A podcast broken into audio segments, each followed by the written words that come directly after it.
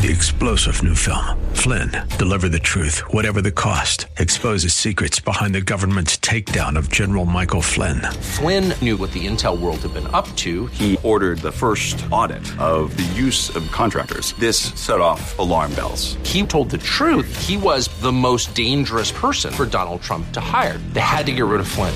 Flynn, deliver the truth, whatever the cost. Available now. Watch it today. Go to salemnow.com. Salemnow.com. Good afternoon, ladies and gentlemen. Welcome to Southern California Live. I'm Scott Furrow, your host and coffee expert. It's good to be with you on this fine but kind of cold Monday. I hope that you are doing well. This hour, right off the bat, we're going to talk about something you've been hearing about in the news. If you've been paying attention to the news today, Southern Baptist report about sexual abuse and uh, what I want to tell you is that this is everybody's problem in the church, not just Southern Baptists, if you happen to be.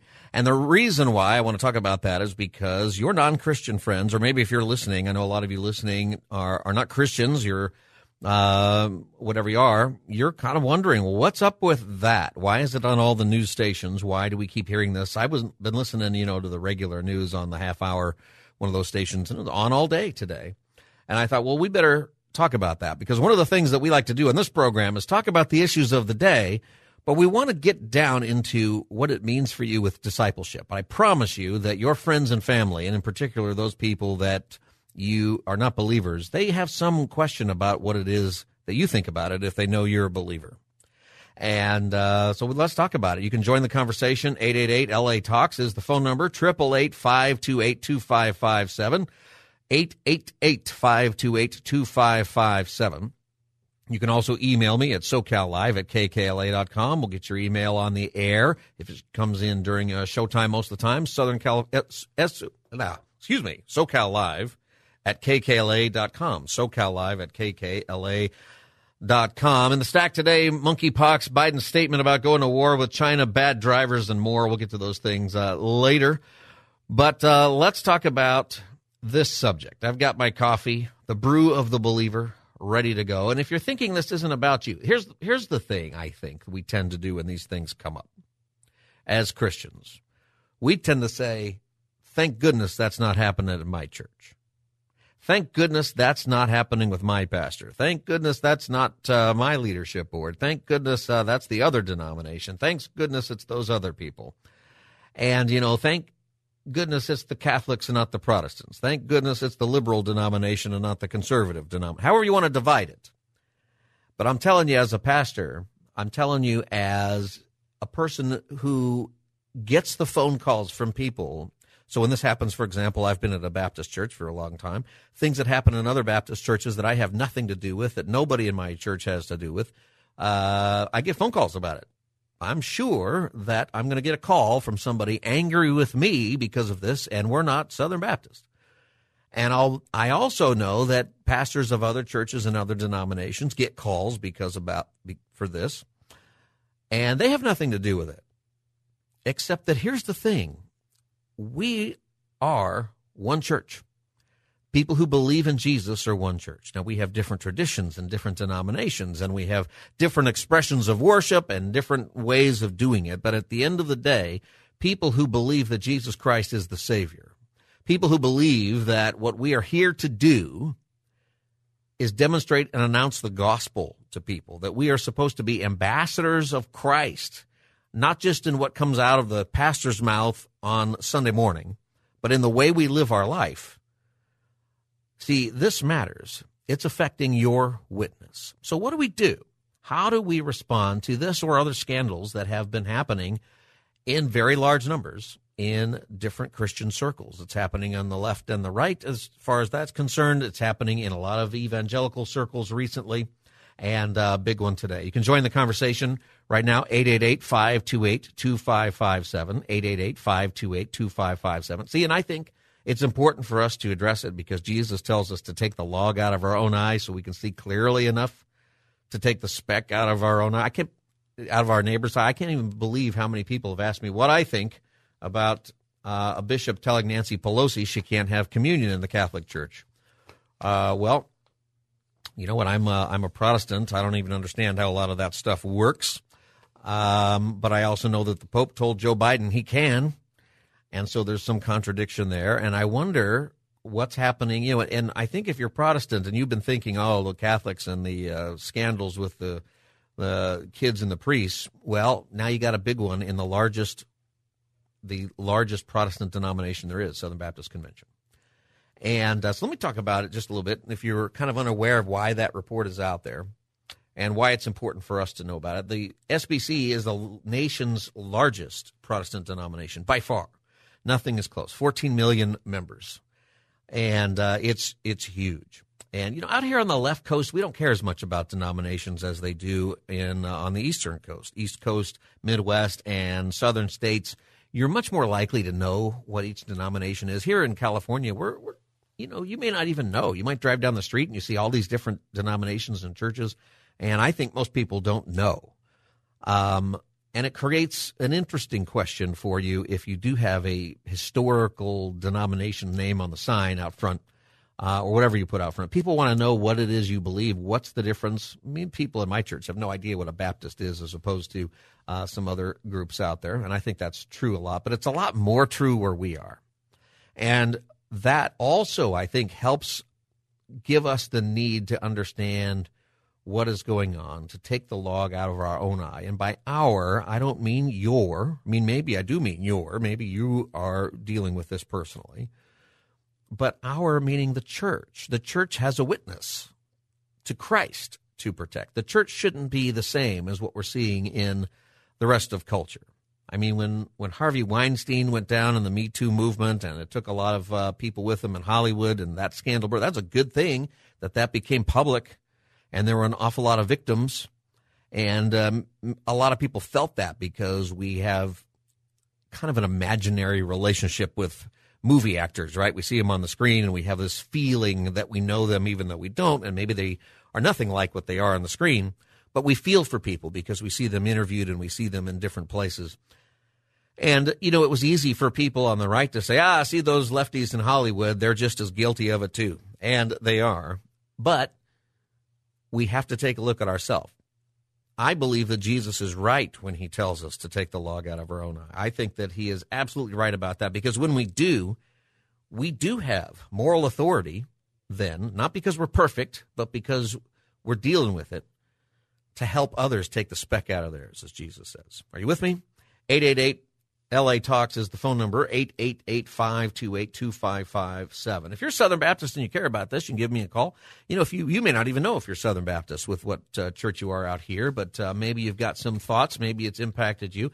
And I realize that uh, this conversation is hard for you if you are a victim of, of sexual abuse. And one of the things that is so difficult in this, this whole issue, whether it's in the church or outside of the church, is most of these issues – they usually don't see the light of day in any sense where there might be justice being done or where perpetrators get caught. And there's so much nuance, you know, when it comes to people who might be in relationships, when it comes to husbands and wives where this is going on, or uh, there is so much denial. And in fact, many of these leaders that are being accused are still uh, denying this publicly. So here's here's the thing. So this report comes out, and a really good thing that you should know about what the SBC uh, people did they, at their annual convention last year, they grew tired of a lot of accusations from people about abuse that were not being, in their, their mind, uh, and rightly so, it turns out, that were not being investigated or dealt with inside the church. And so at their annual convention, they voted to have an outside group come in and investigate which I thought was a smart move. Really good. There are outside groups. The trouble with our world today is that now, now there are outside groups that are hired by organizations. And this happens in your workplace, right? This happens not just in church organizations, obviously, but it's happening everywhere. And it's happening so often today that there are organizations that you can hire and pay lots of money to come in and do the investigation for you. So Southern Baptist did this, and that was the right thing. All right. So here's what the report says. The report says, quote, for almost two decades, survivors of abuse and other concerned Southern Baptists, um, that they these, this report contradicts the executive committee of the SBC. Um, and it says that many of the abusers are people who are in the pulpit and they're employed as church staff. All right. It's a very significant thing. And what it basically says is all these accusations, and there's a lot of them, these accusations were put under the table, swept away, denied, other things.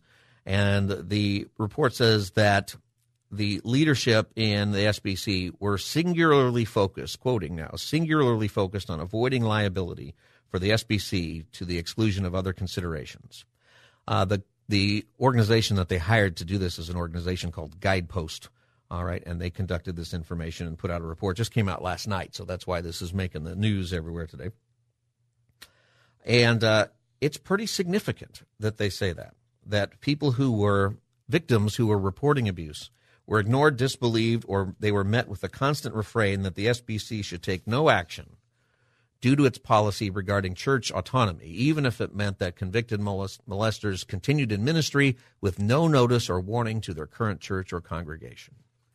Uh, it's pretty severe, and as you go through it, it's it's just going to make you mad, really mad, and it gets into the weeds of how churches operate. It gets into the weeds of why we can't do this or we can't do this. We can't help these people. We can't help these people because every church is autonomous. Um, you may not realize it, but your church, for sure, if it's a Baptist church, often if you're another denomination or non denominational, you are a nonprofit corporation. You're a separate corporation than your denomination. So you have, it's a very odd thing because this is not how the Bible tells us to organize at all. It's the way we organize in our country because there is a separation of church and state that's in the Constitution. And so it, it matters the way we come together. And if you want your giving to be tax deductible, which isn't necessary biblically that it be tax deductible. It's a whole other question. Would you give to your church if it was not tax deductible?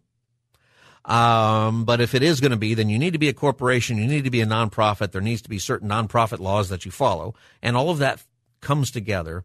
And what ends up happening in church is the same thing that would happen with non-religious organizations is you're an organization.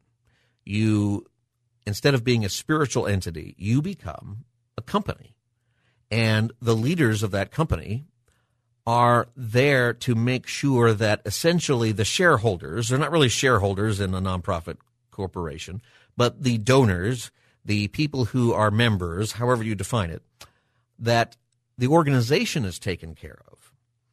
And that becomes the priority rather than dealing with sin.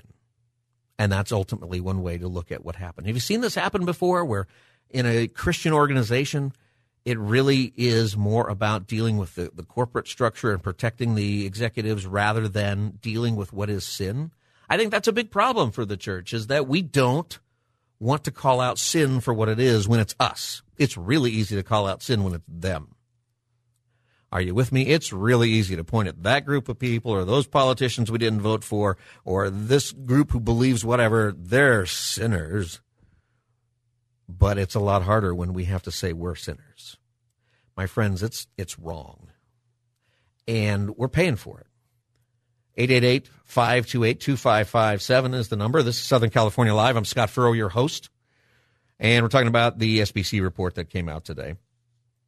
The report says that survivors of abuse were denigrated as opportunistic, having a hidden agenda of lawsuits, waiting to wanting to burn things to the ground and acting as professional victims. There are professional victims out there. Usually they get exposed. I know a church that had a lawsuit. Somebody was suing them because they fell down. And the interesting thing that happened was two things happened. This person did have a reputation for suing churches, for going to churches and falling down some stairs and then suing them. That's what she was doing. And at this particular time, the insurance company for that church that normally would just pay it out said, no, we're not paying it out because we think this person is a professional victim. And so we're going to fight. And what was really interesting is that she ended up losing because she, in fact, changed her story to the extent that she changed where she said she fell down, like a completely different part of the campus. And then she lost. Uh, those things happen.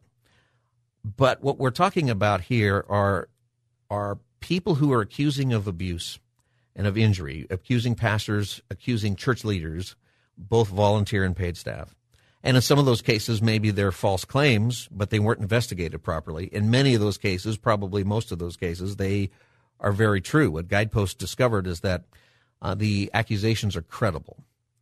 And in fact, the accusations that are some of the most credible are with the leaders of the denomination who are the ones who are trying to discredit them. See, that's often how it works, right? If you're discrediting somebody uh, that's accusing you, uh, maybe you're defending yourself, but maybe they're accusing you of something that's true. How can we do better? I think we can do a lot better. 888-528-2557. Does it bother you to talk about this kind of thing? I mean, we see this all the time. It's not just church. The USA Gymnastics scandal, huge scandal. And they had hundreds of cases of abuse that they knew about that they hid. And those young girls were just seriously abused. It's horrible uh, what happened there. But here's the, here's the point for us today. This should not be the church. USA Gymnastics shouldn't be there either, but it definitely shouldn't be the church. It turned out that the leaders have a database of 703 different ministers who have been accused in credible ways of abuse. 703. And they were keeping that database to protect themselves, but not sharing it between churches, which is an interesting thing, right? What happens when somebody who is in sin leaves your church and goes to another church? Are you just done with it? Or do they get to do that at another church? Not just with this kind of abuse, but we see this with uh, embezzlement, for example. Somebody is stealing money from the church, and they steal money from your church, and you catch them and you fire them, and then they go to the next church and do the same thing, and they get caught and they get fired, and then they go to the next church and they do the same thing. Eventually, somebody prosecutes, but not after, not until they've been to multiple churches. Same thing with abuse. Same thing with other problems. See, when we think of ourselves as one church, I think that there is something that the Christian church in America has to start thinking on the same page. And it's hard, except that if you go to Scripture and really try to pay attention to it, I think that you get some help. I think that leadership needs to be very clearly biblically defined. And I don't think we do that. I think that often we don't. Um, a lot of the time we do. All right. A lot of the time we do most of the time, I should say, we do. Most of the time, your pastor is a really good, godly person. Most of the time, the people who are the elders in your church or the church leaders, however you, dis- you know, define them, are very good, godly people. They love the Lord. They're not perfect. They're going to make mistakes. If you're looking for the perfect pastor or the perfect group of leaders, you're never going to find it. All of us fall short of the glory of God. But occasionally, these problems come up because we have theological problems and we have sin problems. We have, I think, cultural problems in the church. Why does the pastor, the lead pastor, have to be also the lead counselor of people? Why does the lead pastor have to have all of these different gifts? Aren't there people in our churches who are who are trained counselors? You know, every one of our seminaries is cranking out people who are trained counselors Shouldn't they have larger roles in the church? Because what happens is, and as a pastor for 25 years, you know, people come to my office with horrific stories. And often by the time they come see me, they're at the end of their rope. And so the bad guy pastors are the ones who take advantage of those people who are at the end of their rope. Or they just, they just get into an emotional relationship with somebody because you're sharing the darkest secrets of your life and you comfort them and then all of a sudden your counseling sessions become dates. And you don't call it that but you enjoy it that way and lots of things happen. 888-528-2557 the reason this matters ultimately for our conversation is because you've got people that you work with who are wondering if this is going on at your church. And they're not going to tell you probably. They you might have family, you might have a spouse, you might know somebody who's been going through something and just been ignored. We have a we have a ministry that we can do here. See, and our problem is our churches run as corporate entities and not spiritual entities. This needs to change. In 1 Timothy chapter 3, it says here is a trustworthy saying. Whoever aspires to be an overseer desires a noble task. Now the over, overseer is to be above reproach. You just kind of have to start with that what does it mean to be above reproach? It doesn't mean perfect. It doesn't mean that at all. But it means that serious accusations don't stick. Right? It means that there are you know that this person doesn't have a lifestyle that other people are going, yeah, well, you know, um, this person might not be right with the Lord because they engage in this activity regularly. All right, it's very you know if your if your pastor gets drunk all the time, um, he's probably not above reproach, and eventually that's going to catch up to him. It just is. Um, there are things that when you are in leadership of any kind, even leadership in companies, right, you have to refrain from because you represent that company whenever you go out, even in your own private life. Remember a few years ago when people are getting fired because the they uh, from different companies because they were rude to people in restaurants or rude in different ways, and somebody uh, videoed it on their phone and put it on Instagram. And it had nothing to do with their job, except that when they go out and they become public, all of a sudden it affects the whole company. Same thing's happening with the church. And I think one of the things that we do, and you can call and tell me if you agree or disagree, I think sometimes the overseer is the most talented person. The overseer is maybe a person who gives the most money. The overseer is the person who is the likable person. And uh, those things, you know, it's good to have those people in your church, and certainly you got to be likable. You got to get along with people. I mean, that's a big one for me with with people in leadership. You know, the at least the higher ends of leadership, you got to get along with human beings. Some people just struggle with that, and uh, if you can't get along with people, uh, maybe leadership isn't for you. Um, there's something for you though. There's a gift that you have, and maybe it's not working with people. Maybe it's behind the scenes. There's something for you to do. Uh, so everybody's got a gift that matters for the body of Christ. Uh, body of Christ is an interesting thing. You know, sometimes you you wonder about people, and you go, "I think that you're the appendix in the body of Christ." Nobody knows what you actually do, but you might blow up and kill us all. That happens. That happens sometimes. 888-528-2557 is the number. 888-528-2557. You can join the conversation. We'll talk about this a little bit and move on to some other things as soon as we get back from the break. Lots going on in the news today. Monkeypox, uh, COVID vax for kids, and uh, people can't drive, apparently. 888-528-2557. I'm Scott Furrow. This is Southern California Live, your Monday edition. We'll be back in just a moment. Stay tuned.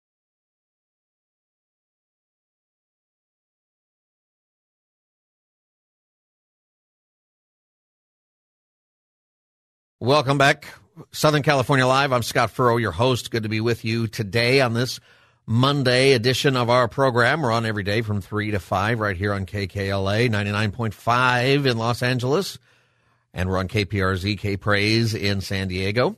Good to be with you. You've been listening to the news, and uh, I thought we should talk about. I know it's a painful thing to talk about the report that came out about the SBC today and the abuse allegations from a third party organization that they hired to investigate, which I think is good that they did that.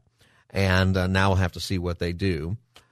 But as you get into this kind of things, why, as a you know, as believers, is this happening more and more often? Do you have a thought about that? Do you does your church practice have you ever seen it practice some form of biblical church discipline?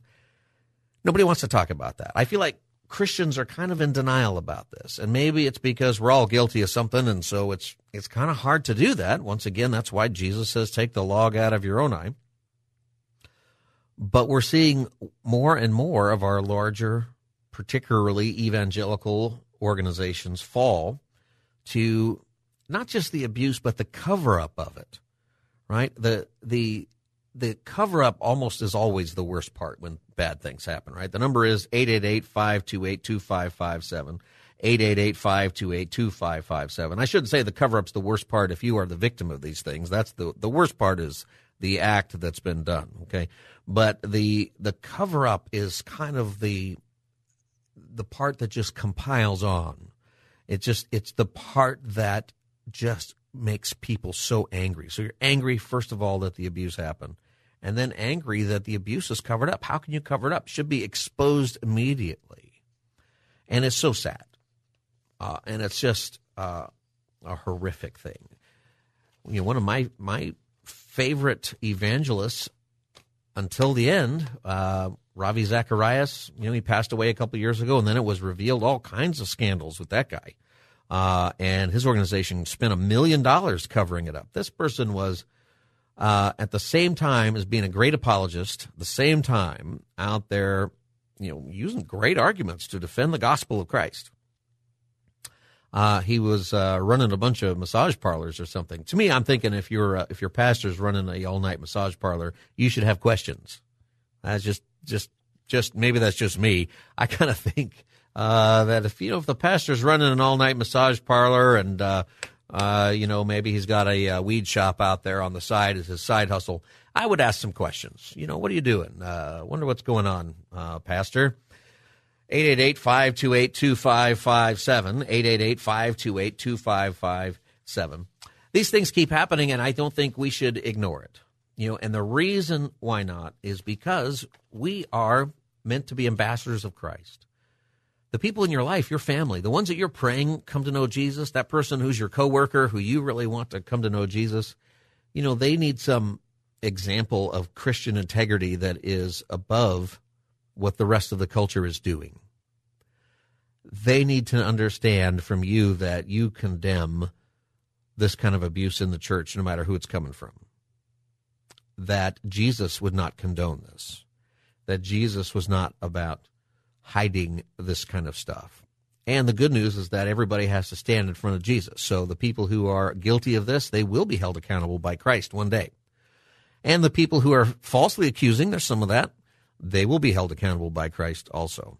It's a interesting thing. In seminary, we didn't get a lot of teaching about how to handle a, abuse when it truly happens. I mean, we, we deal with it in counseling, and I have not had the, thankfully, gratefully, this has not happened um, as far as I'm aware. I was at a big church once, so maybe I didn't know about it, but uh, the church where I was the lead pastor for 18 years, we didn't have this kind of thing happen.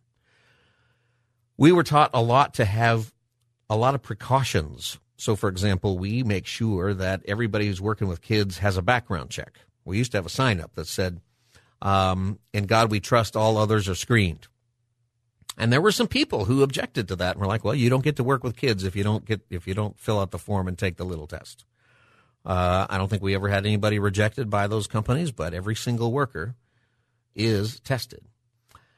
And then uh, we had uh, we used to be called the Billy Graham rule, which some people don't like today, and I've I've noticed that the Billy Graham rule. I think the the rule is if you are a pastor, uh, don't ride in a car anywhere with another woman who's not your wife. And part of it is you don't want to lead yourself into temptation, but the other part of it is you don't want other people to see you together and start assuming things that aren't really true uh, about you, or you know maybe they are true. Uh, don't do it. Um, but I've had some people uh, say, "No, that's not really fair to the women who might be on your staff." You know, I've had. Uh, I used to joke about the guys on my staff I could take them out for the afternoon and we'd have mentoring times and we'd have this uh, walk on the beach, right? And uh, we would laugh about that. But the women on my staff, I can't really do that with. Um, I can do it if their husbands come along. I think that's appropriate, I think. But uh, there's been some people tell me, no, you should be doing the exact same thing with the men and women on your staff. And uh, I don't know. In seminary, it was uh, you know beat into us. You will be accused of something. You need to make sure that you've got windows on the office doors, that you're never there alone with uh, with anybody, men or women these days, because you just never know.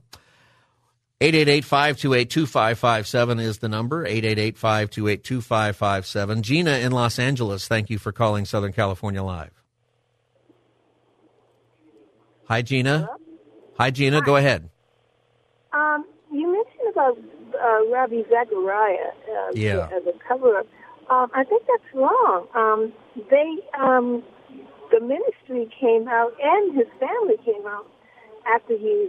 He died. They did an investigation, and found that everything that the women had said were true, and they wrote a. Uh, they had a a letter of apology also out there. Yes, they did. At the end of the day, come out and apologize for it. They went out and they also got a third party to uh, investigate uh, what happened uh, with that.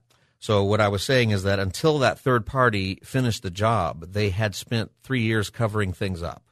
So you're right; they did come out and apologize, and uh, that is important to mention. Uh, I think that's what you're uh, talking about there, Gina. You still with me, Gina? All right, Gina. Thank you for your call. And you're right. Um, that is a part of that story. Is eventually the Ravi Zacharias organization did come out and apologize, and uh, for all of that. And it's another good thing. I think it's a good thing that they went out and got a third party. You you need an outside group to come in and uh, talk about this. You need Uh, and that's what the Southern Baptists did. And I think this this should be part of your conversation. If you find yourself in a conversation about this with somebody, one of the things you should say is, "Hey, the people got together and eventually they went out and got a third party because they wanted to know the truth." And as far as the the destruction that goes on, you know, inside the inside denominations, if you're inside, you think everybody's looking, but actually nobody's looking. And then it suddenly hits the news, and now everybody knows.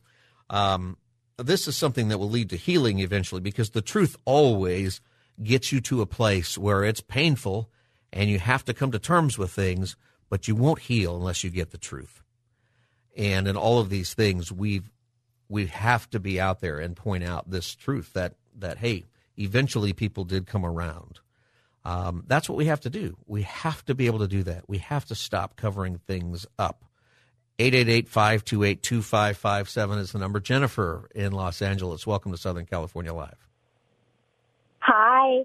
Hi I Jennifer. just wanted to share a story that, that um, I've never disclosed to anybody other than the, the people that actually knew the situation. When my daughter was going to Catholic school and I was not Catholic, I only put her in there because of education. But there was a priest that I just I, I I can't even tell you how much I loved him. I I would listen to his sermons. I'd go to this church because I really appreciated what he had to say. He was unlike any other priest that um, I've ever encountered because of his message.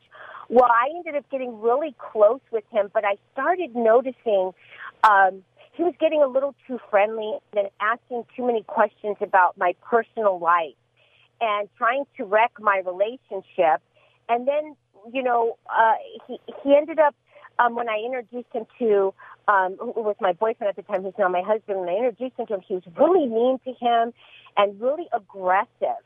And mm. it came out later that this particular priest, who's no longer a priest, had gotten uh, he had a he had a child by a, a one woman, but he had gotten two other women pregnant in that particular parish.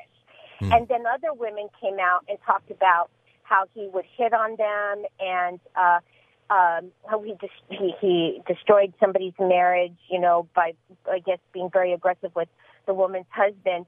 And after all that came out, and uh, he left that particular church, half of the people that were going to that church never went back yeah. to that church. And I don't even know if they went to church again. But I know it was really hard for me, and it was hard for me to go back to any church because I was devastated because I thought what after I heard everything that happened, I realized, wow, there was this warning sign, there was that warning sign. How could I not see it? But it hurt me tremendously, mm. and it took me a while to just go back to any church because I was so devastated. Are you in? Are you back in church now somewhere, Jennifer? Oh yeah, De- okay. definitely back in church. But um, it, that was a hard one for me because I, I we're never supposed to, you know, idolize anybody at all, yeah. ever. I, I I understand that, and I think I kind of idolized him a little bit, and maybe he felt that because I just really appreciated his sermons. Um, I always wondered why he was a priest because he kind of spoke a lot about Jesus in such a way that uh, made a lot of sense to me in the, the Baptist church that I grew up in. So it was really interesting, and I felt I could connect with him. But it took several years uh, to, to not be angry and not be hurt, not feel betrayed. Yeah. Well, I'm sorry that you went through that. I'm glad that you're back in church, and a lot of people have that experience, and that is kind of what we're.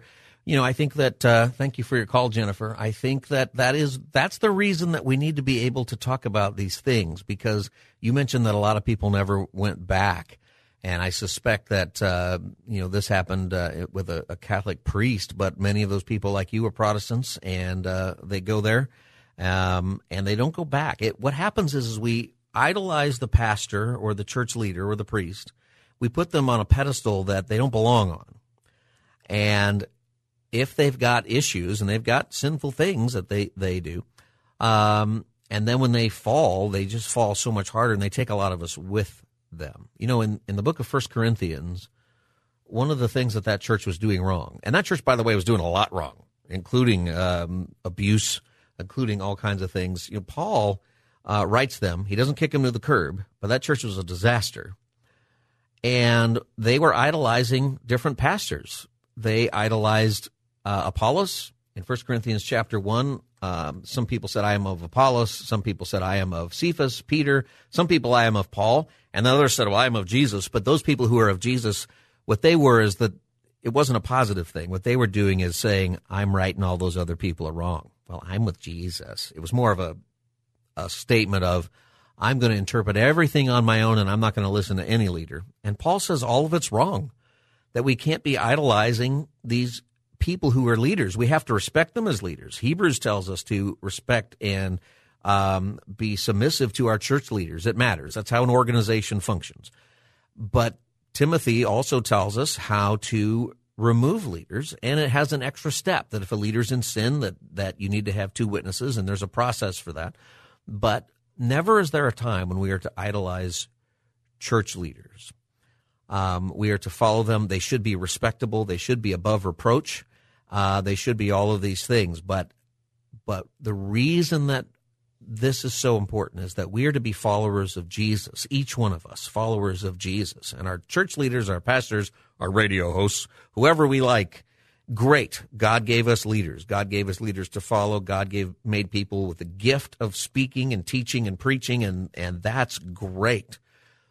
But you're are you are to be a disciple of Jesus, not that person that you like. That's what we are supposed to do. I got to take a break. We'll come back and uh, finish up this conversation in a minute. You can join us also on the phone, 888 528 2557. 888 528 2557. I'm Scott Furrow. This is Southern California Live. We'll be right back. Stay tuned.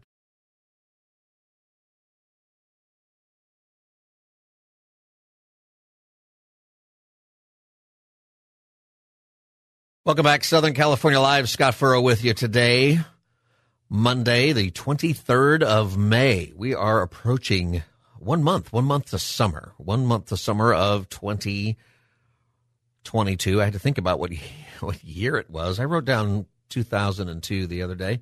And, uh, I, I, the best part was I wrote 2022 down and then I scratched it out and I wrote 2002.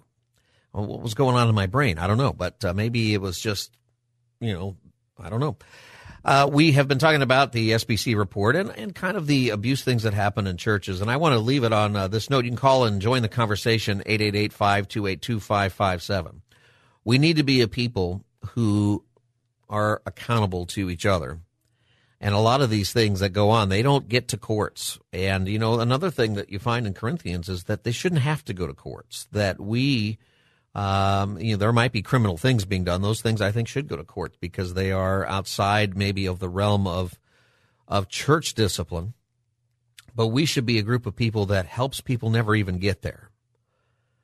That this should not happen in the church, and it doesn't just all of a sudden happen. There's something that's been going on for a long time that leads into this. And I think it is the Corinthian problem. I think it's the problem of the modern church where we don't think of the the badness of sin or we're we're ashamed of sin itself. We don't want to talk about it. It's a it's a word that's not politically correct. Uh, sin. Sin's an archery term. It means you missed the mark. Okay, it means you didn't hit the bullseye. You're not perfect. And I think we also embrace it, and we seem to the Corinthian church. You know, Paul writes, "You guys are."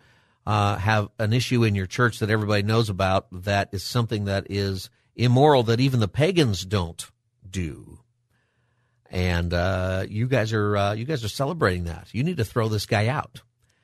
He actually says that this guy needs to be tossed. Should not be part of you. Um, and here's the reason he says in 1 Corinthians chapter five. Uh, verse 4 says, So when you are assembled, and I am with you in spirit, and the power of our Lord Jesus is present, hand this man over to Satan for the destruction of the flesh, so that his spirit may be saved on the day of the Lord. I think a big reason that the church keeps struggling more and more with this is we become more concerned with other things rather than the salvation of each other. I mean, think about that. Is isn't that maybe at the core of it? That we become concerned about our reputation, the amount that we have in offerings, the amount of people in the seats, the uh, how many social media likes our church Facebook account gets or our church Instagram. And we're not about our neighbor. We're not about the people that God has placed us in this life to minister to, the people in our relational world, the people. You know, most of the time, these things seem like they're kind of off in the other, right? If it's not my church, if it's not me, then it doesn't matter. But it does matter. It's part of the conversation between you and that other person who you work with who doesn't know Jesus, but the reason you're in their life is so that you can represent Jesus to them. And they get those same news reports that we're getting today about this horrific report. And you might say, well, I don't have anything to do with that. It's not my church. I'm not Southern Baptist. I'm not this. I'm not that. Thank goodness it's not my pastor. But I'm not sure that people who aren't believers differentiate that well. I think people who aren't believers mostly, you know, they understand the nuance that that isn't everybody and that's not even most people. But the questions keep rising. Before the break, I was talking about how we have to have preventative measures. We we make sure that we uh, uh, scan everybody who works with kids. We do background checks. We just do it. You have to do that today. Sadly, we make sure that happens with other groups that meet at our church. You got to do it. Um, and first, when we started doing that, you know, some people said, well, it's an invasion of my privacy. Well, it probably is, but unfortunately, our privacy is secondary to saving the souls of the people who might come here. And we want to make sure that parents who come to our church are confident that we're doing the best we can to make sure that bad things don't happen to their kids. And then we need to have we need to have functions with pastors and, and staff that, that isn't a bunch of pharisaical rules. I mean, this can go the other way where everything is just brutal, right? But it's not too hard to restrict counseling appointments to times when everybody is present, to making sure that there are other people around, so that if somebody wants to falsely accuse, there's other people who are around, and it makes it harder to do that. Or if the pastor or somebody is tempted to do the wrong thing, it's much harder to do that when somebody's sitting on the other side of the window and can look right into the room. That matters a lot. They used to tell us, you know, make sure, pastors, you have a window on your door. Um, I didn't have one on my door last place I was there. It always kind of bugged me. Now I had windows on the other side, and I always would open up the curtains and make sure that everybody could see in if they happened to walk by. And um, but it's it's a problem out there. 888-528-2557 if you want to join the conversation. What I would encourage you to do, scripturally speaking, you know, the the reason that we are to have church discipline, the reason that we should have transparency with the the problems, a procedure for people to accuse people and follow up is because of our testimony. Okay, all of these things they they damage uh, the testimony uh, of all of our churches.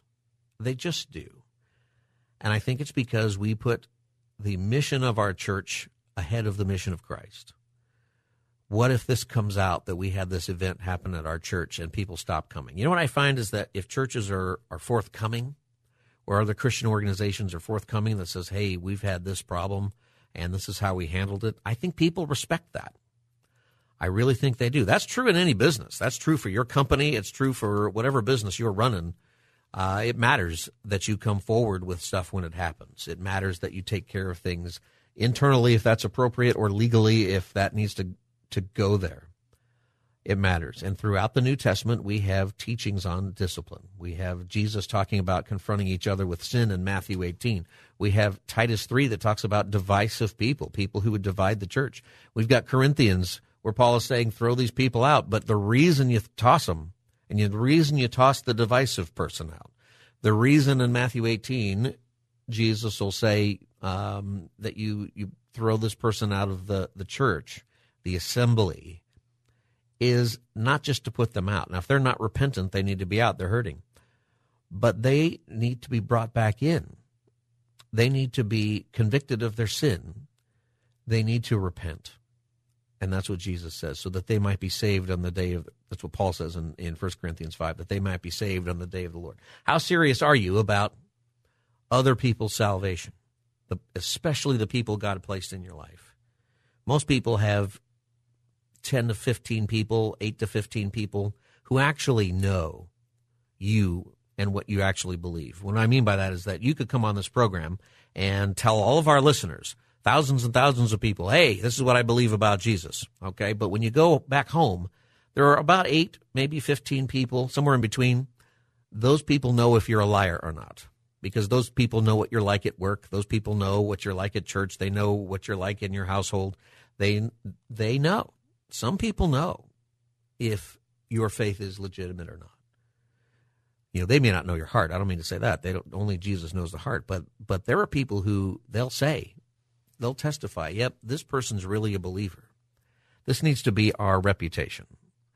And I think that when you hear these reports, you should know this about the SBC is that they've made good steps. This report coming out, this report going to a third party, it's a painful day for believers everywhere, but especially if you are SBC. It's painful, and it's painful to keep hearing it on the news. The Ravi Zacharias thing we talked about, painful. Liberty University, a lot of you went there. Painful stuff the last couple of years from that school. Lots and lots and lots of pain. But the fact that outside groups and these things are bringing these up and they're being exposed, this is good. This leads us back to repentance and moral leadership. And this is something that we really need. See, your, your, your moral standing, the moral standing of the church, the church's ability to speak out on whatever issue. Maybe you're upset about gender issues. Well, it's a lot easier to speak out about them when we're loving our neighbor and when we're not mired in our own problems in that area, or homosexuality, or abortion, or whatever it is. We do a lot better when we acknowledge our own sin first. And then we say, hey, we're all sinners. We all fall short of the glory of God. But we have a Savior. And this, this muck and mire that we are in, there is a Savior. His name is Jesus. And when you do that, you become humble. You become a representative of Christ to the people that God has placed around you and it's a really good deal. It's a great way to live. You get to live on mission. Okay. When we come back, we'll talk about some other things in the news, the monkeypox, whether or not we should go to war with China, other things that are in the news, and you can give us a call and join that conversation, 888-528-2557, 888-528-2557. This is Southern California Live. I'm Scott Furrow, your host. I'll be back in just a couple of minutes. Go to kkla.com for the podcast. We'll be right back. Three star general Michael J. Flynn, head of the Pentagon Intelligence Agency, knew all the government's dirty secrets. He was one of the most respected generals in the military. Flynn knew what the intel world had been up to, he understood its funding. He ordered the first audit of the use of contractors. This set off alarm bells. The explosive new documentary, Flynn, Deliver the Truth, Whatever the Cost, uncovers the facts behind this scandal. Flynn told the truth. He was the most dangerous person for Donald Trump to hire. I find out the worst enemy that I'm going to face in my life is right here in America. They took my assessment and they wanted me to change it. And I was like, I'm not changing it. They had to get rid of Flynn with in depth interviews, archival footage, and never before seen personal records of the man behind the headlines. I just felt like I was drowning. Flynn, deliver the truth, whatever the cost. Available now. Watch it today. Go to salemnow.com. Salemnow.com.